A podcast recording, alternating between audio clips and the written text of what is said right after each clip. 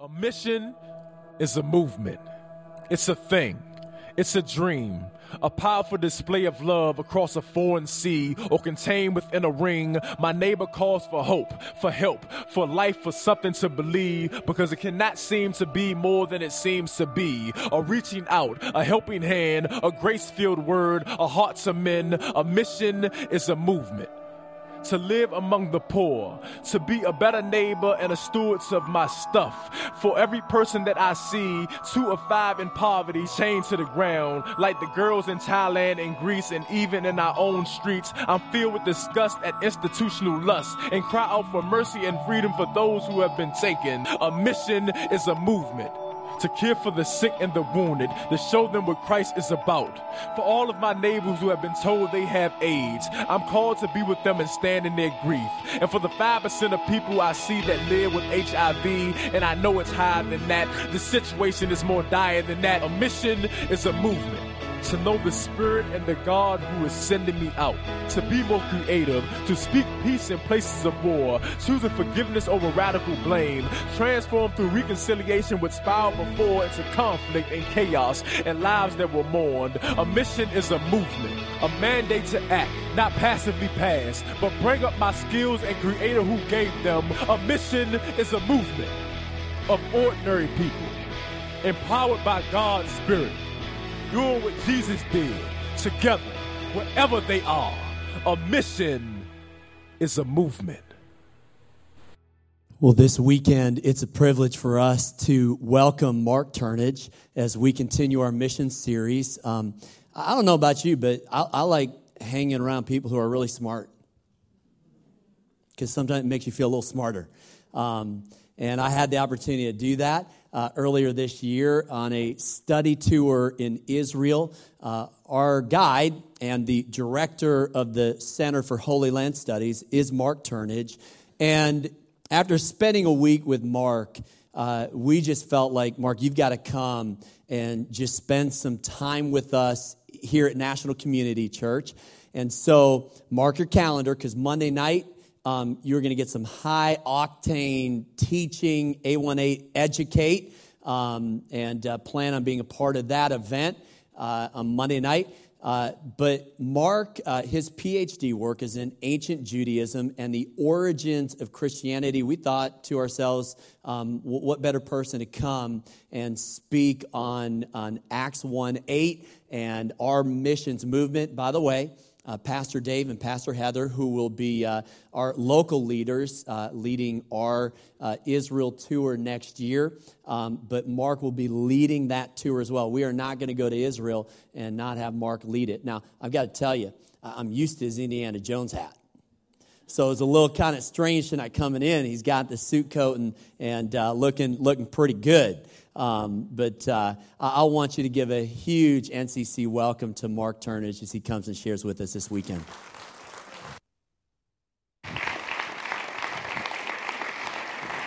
Thanks.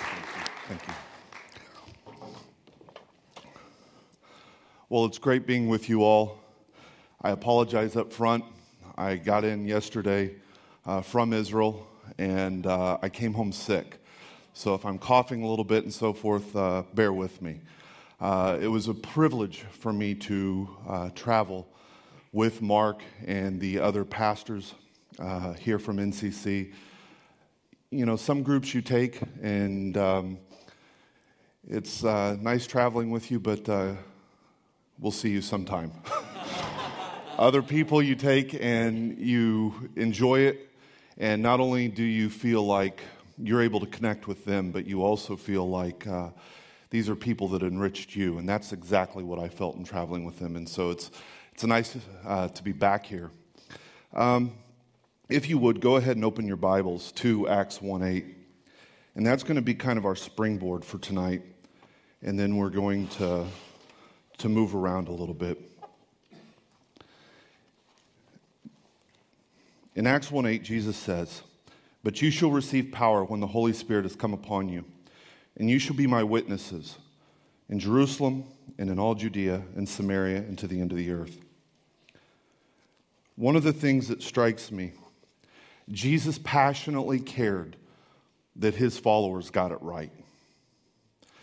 And oftentimes, when we think about mission, we reduce mission to the last week and hours of Jesus' life, but we forget that for three and a half years, he invested a message into his followers. And one of the things that I want to do tonight is to explore that message. Because when Jesus in Luke 19, he's coming into Jerusalem, he's traveling there for the Passover, knowing that it's going to be his last uh, week and hours on earth. He comes and he sees a city that is torn apart with racial strife. He sees a city that is torn apart with economic class warfare. He sees a city that is torn apart with um, political problems. Does that sound familiar? And it breaks his heart. And I'm always struck by what he says. He says as he's weeping, Would that you had known the things that make for peace. He doesn't say, Would you have known the thing? Jesus abhorred the cult of personality. Frequently, he even eschewed when people came to him seeking to make him something great. But what were these things? The one thing that I would challenge us with is that he is far more concerned in the rejection of his message, even over his person.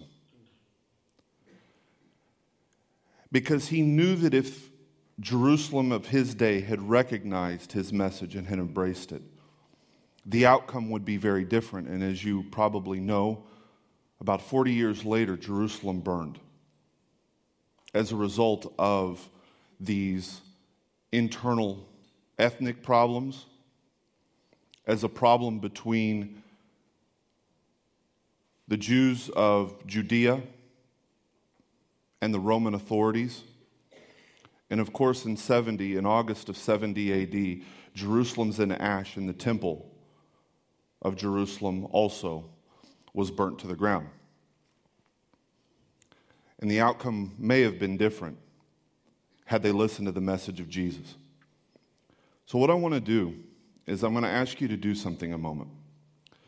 I want you to think and identify if someone were asking you, what are the three pillars of your faith? Put them in, put them in your mind. What are the three essential practices that for you define your faith? And I want you to put them in order one through three, with one being the most important, and keep them there, okay? Because what I want to talk to you about tonight is the three pillars of Jesus' faith. Now, to understand that, we need to understand that there was a revolution of thought that had gone on in the years preceding Jesus. Now, I felt like I could do this, and I'm going to throw some, some text up on the screen here. Um, given the fact that I'm speaking at a, at, a, at a church of a guy who wrote a book dealing with Honi, I think I can deal with extra biblical texts a little bit. I'm not saying that we should include them in our canon. I'm just simply saying that they help us understand the world of Jesus. Um, he was a person of his time who was shaped by the developing thoughts of his world, just as you and I are. And there was a revolution of thought that had transpired uh, in the first century, and it's going to pin itself on two biblical verses. The first one is Genesis 1:27. And Genesis 1:27 basically states what? In the image of God created he him. In other words, human beings are created in God's image. Now this is going to be fundamental especially for Jesus because every human being not only is made in God's image, but therefore they have infinite worth. Now, one thing I just throw out there how would we do life differently if we truly believed that every person on the face of this planet was imprinted with the image of God? How would we handle special needs people differently? How would we do prison reform differently? If we really believe that every person even though they may be tied up in their sin, they still bear the image of God. The second passage that we're going to look at a bit more is uh, Leviticus 19:18. Of course, this normally is love your neighbor as yourself. Okay? But in the first century, Judaism had come to read this as love your neighbor who is like yourself. In other words, you and I are more alike than either of us is like God. So the point that's going to be extrapolated from this is in the way that I respond to you, who is like myself, God will respond to me. So, for example, we read in a work called the Book of Ben Sira. It was written by a man by the name of Jesus Ben Sira around the uh, beginning of the second century BC. And he's going to say this Forgive your neighbor the wrong he has done, and then your sins will be pardoned when you pray. Does anyone harbor anger against another and expect healing from the Lord? If one has no mercy toward another like himself, can he then seek pardon for his own sins? If a mere mortal harbors wrath, who will make an atoning sacrifice for his sins? Remember the commandments and do not be angry with your neighbor. Remember the covenant of the Most High and overlook faults. Now, Jesus, at the end of the Lord's Prayer in Matthew 6, is going to say something to this effect. If you then forgive men when they sin against you, then what? You will be forgiven. He says it a different way in Matthew 5 in the Beatitudes Blessed are the merciful, for they will receive mercy. Notice the tenses. They've shown mercy, and in the future they will receive mercy. We hear in uh, another passage, excuse me, uh, Rabbi Hanina said, A mighty oath from Mount Sinai.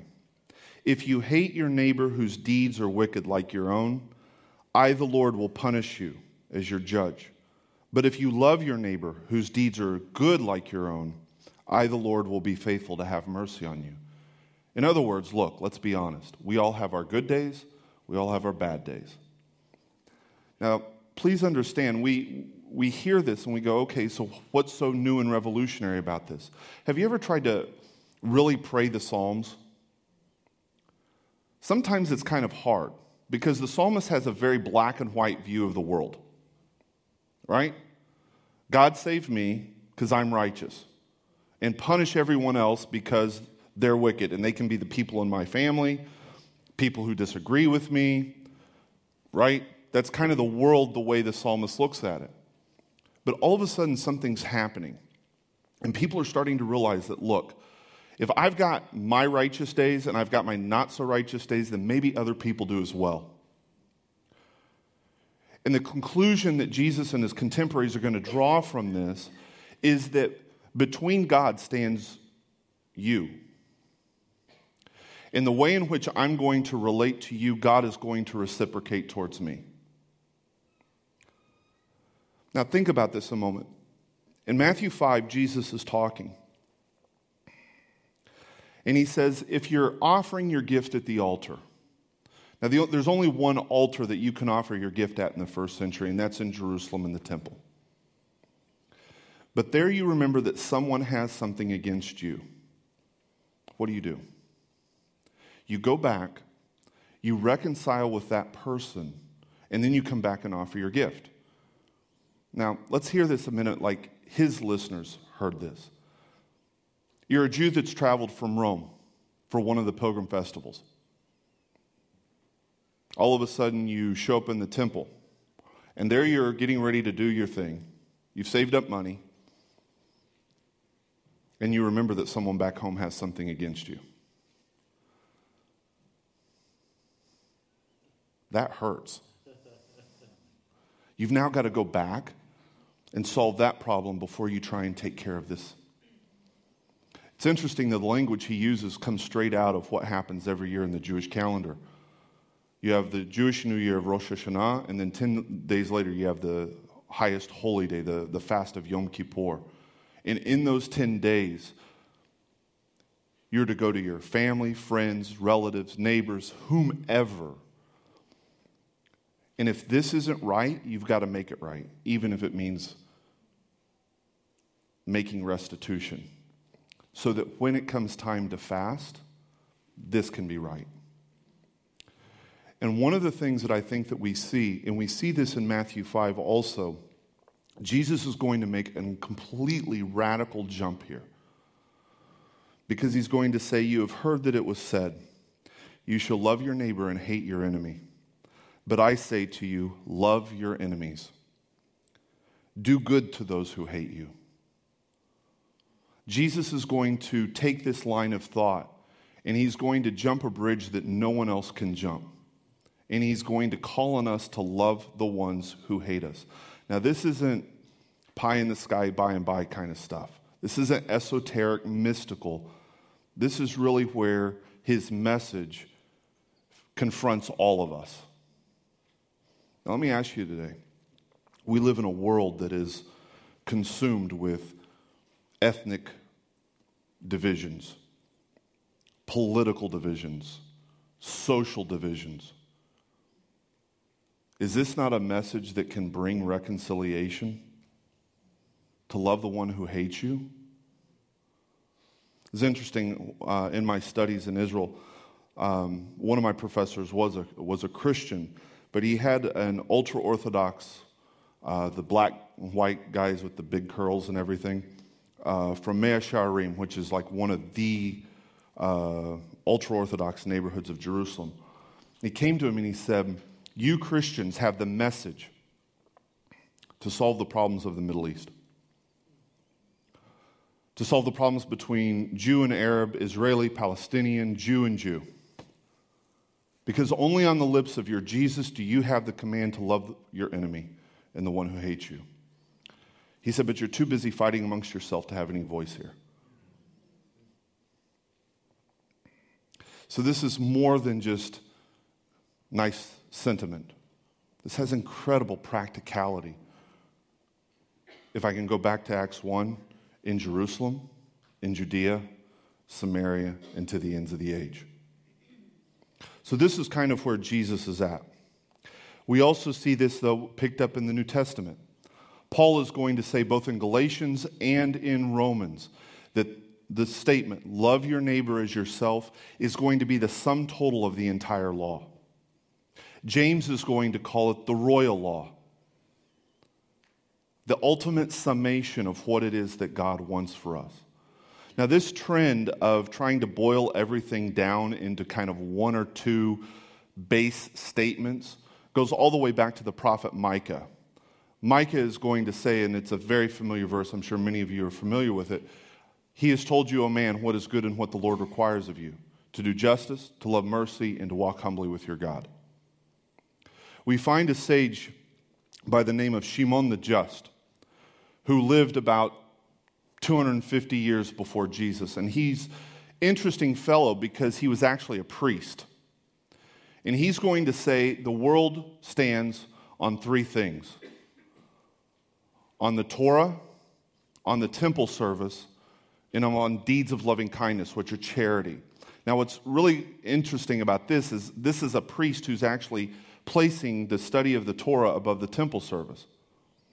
And what's important is not only the three that he outlines, but the order of the three, because the priority is always given to the first one, then the second one, and then the third. So for Shimon, it's study of the scripture, temple service, acts of charity. Flip over in your Bibles with, you, with me, if you would, to Matthew 6.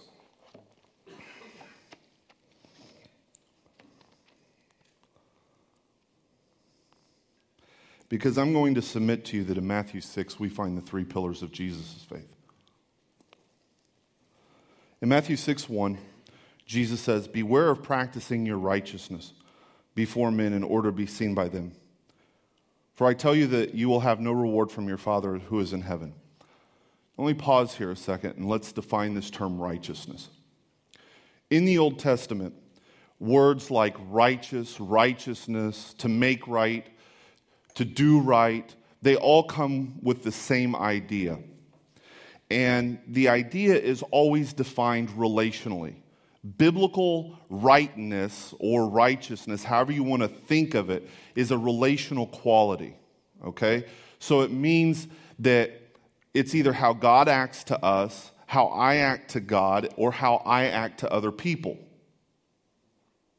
Okay? It's something that's relationally defined. Now, what happens kind of in the history of the church is once we begin to move from a language base that was Hebrew, um, even down into the time of the New Testament, to Greek being more the way people are conversing and thinking and speaking, Plato said that the term righteousness, in Greek dikaiosune, was one of the four cardinal virtues.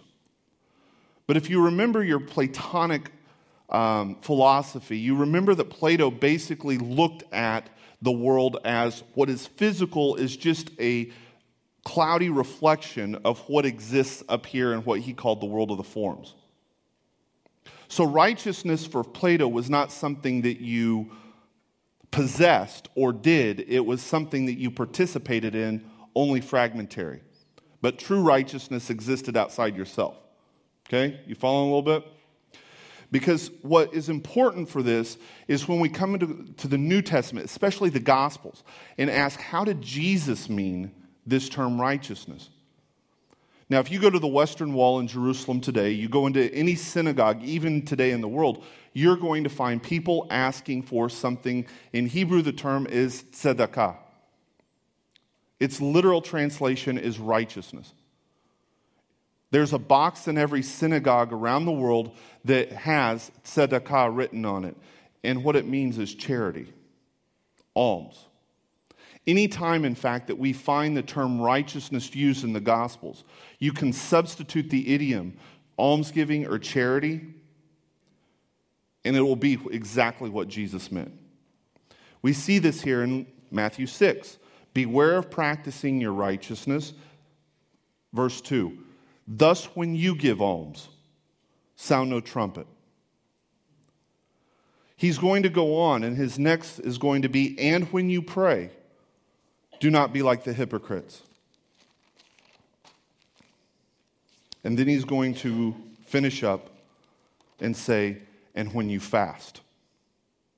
Fasting in Jewish tradition is done for one of two reasons either a collective mourning or repentance. So you can understand his fast here is talking about repentance. So, how does Jesus outline his three pillars? Charity, prayer, and repentance. Now, I want you to go back to your list of three a moment. How many of you in your list, your number one, dealt with this relationship.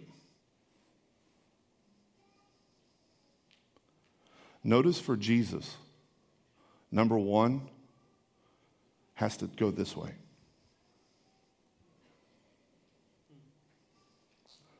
For Jesus is going to say, in effect, unless I have a relationship with you, unless I'm showing mercy to you, I don't have a relationship with God. And it doesn't matter about how I feel, how warm and fuzzy I make myself feel. But between me and God stands you. And as we've already said, for Jesus, that's not just the people I like, that even has to extend to the people that hate me.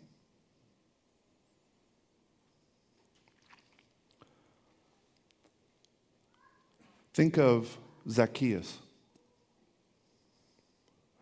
Jesus comes to Zacchaeus' house, and what's Zacchaeus' statement?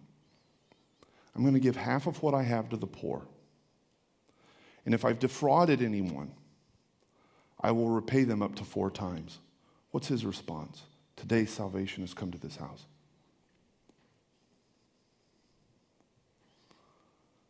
In other words, for Jesus, I've got to be taking care of this.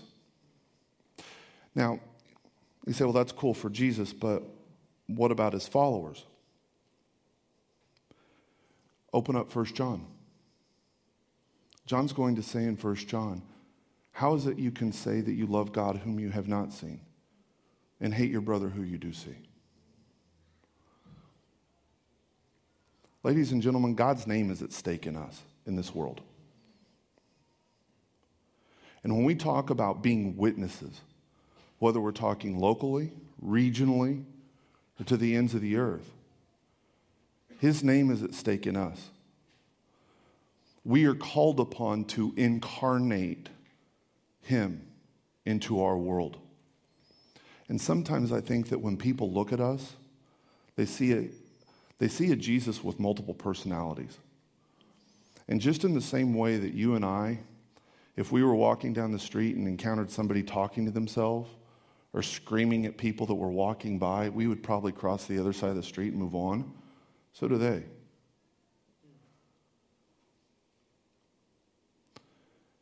You know, I, I frequently will say,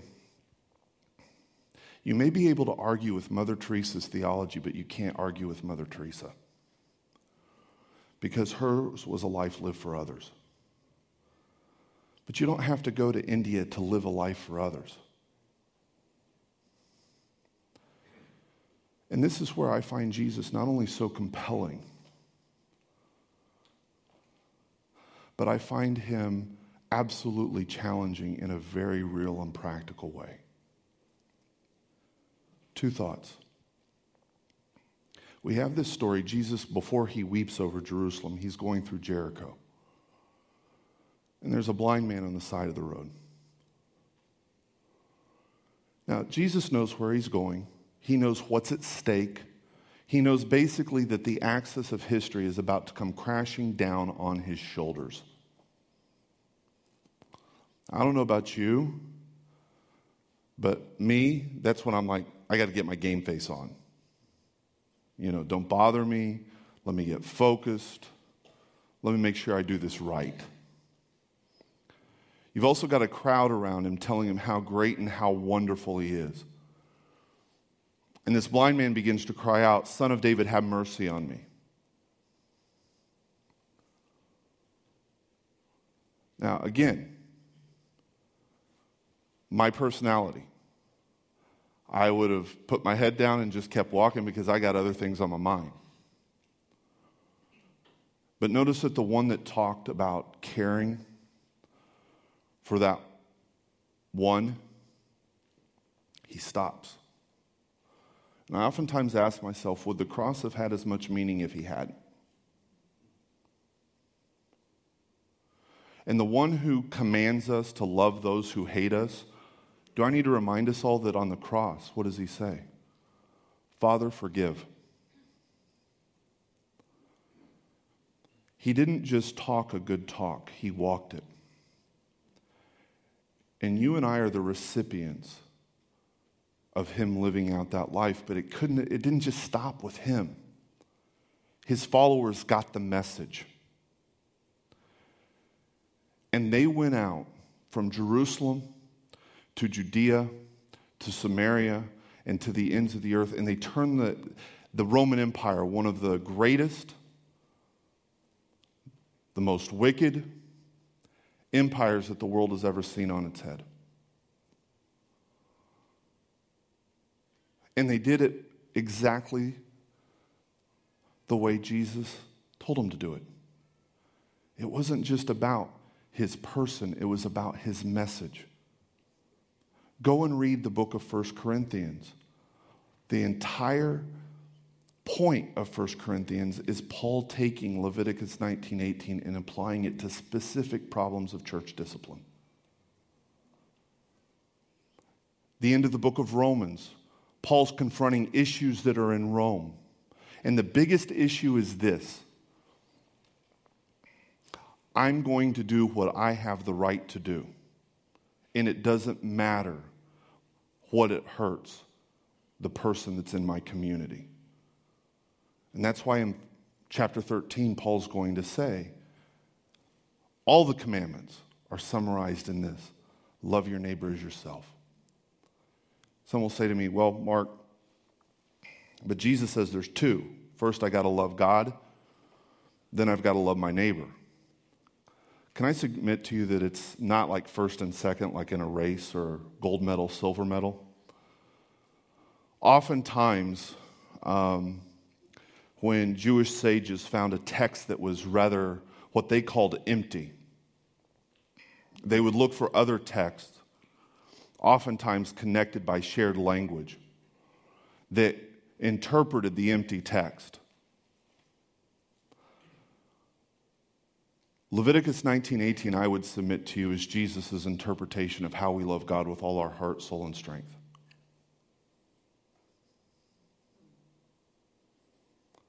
Because truthfully, how do we really love God? I know we sing about it, I know we talk about it. And unfortunately, we have the medieval people to think that they've basically turned love into an emotion. But how do we love God with all our heart, soul, and strength, really? The best example I can give is this I've got three kids, they're my world. I'm also not naive enough when I go out and I'm dealing with people that everyone's going to like me. I want people to like me, but you know what? It doesn't happen all the time. But I also realize I'm a big guy. I can handle myself. If you don't like me, oh well. Life goes on. But you really want me to love you? Be nice to my kids. You want to scrap with me? Be mean to them. If it's thus with me, how much more so God? Remember, everyone's made in his image. And Jesus is going to go back to that verse, or in that verse in Matthew 5, he's going to say that God causes his sun to shine on the just and the unjust. He sends his rain upon the righteous and the unrighteous. God, in his mercy, does not distinguish, neither can we. So here's what I want to do I want to give you a moment. And I want you to go back to your list of the three you had. And I want, ask you, I want you to ask yourself this question What do I need to be doing this week to align my list with Jesus' list? Because if we're really truly going to be disciples and Christ followers, We've got to take on his worldview, not conform him to ours. So take just a moment, and then I'm going to close in prayer. What do you have to do this week to take your list and conform it to his?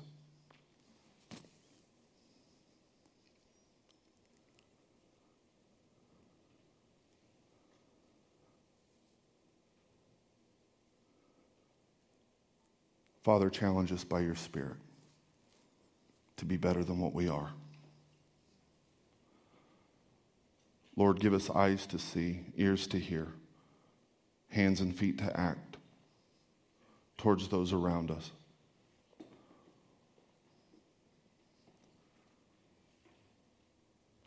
Break our hearts, Lord, with those things in our world that bring strife harm, and help us to do everything that we can to clear a path so that your Spirit can draw near.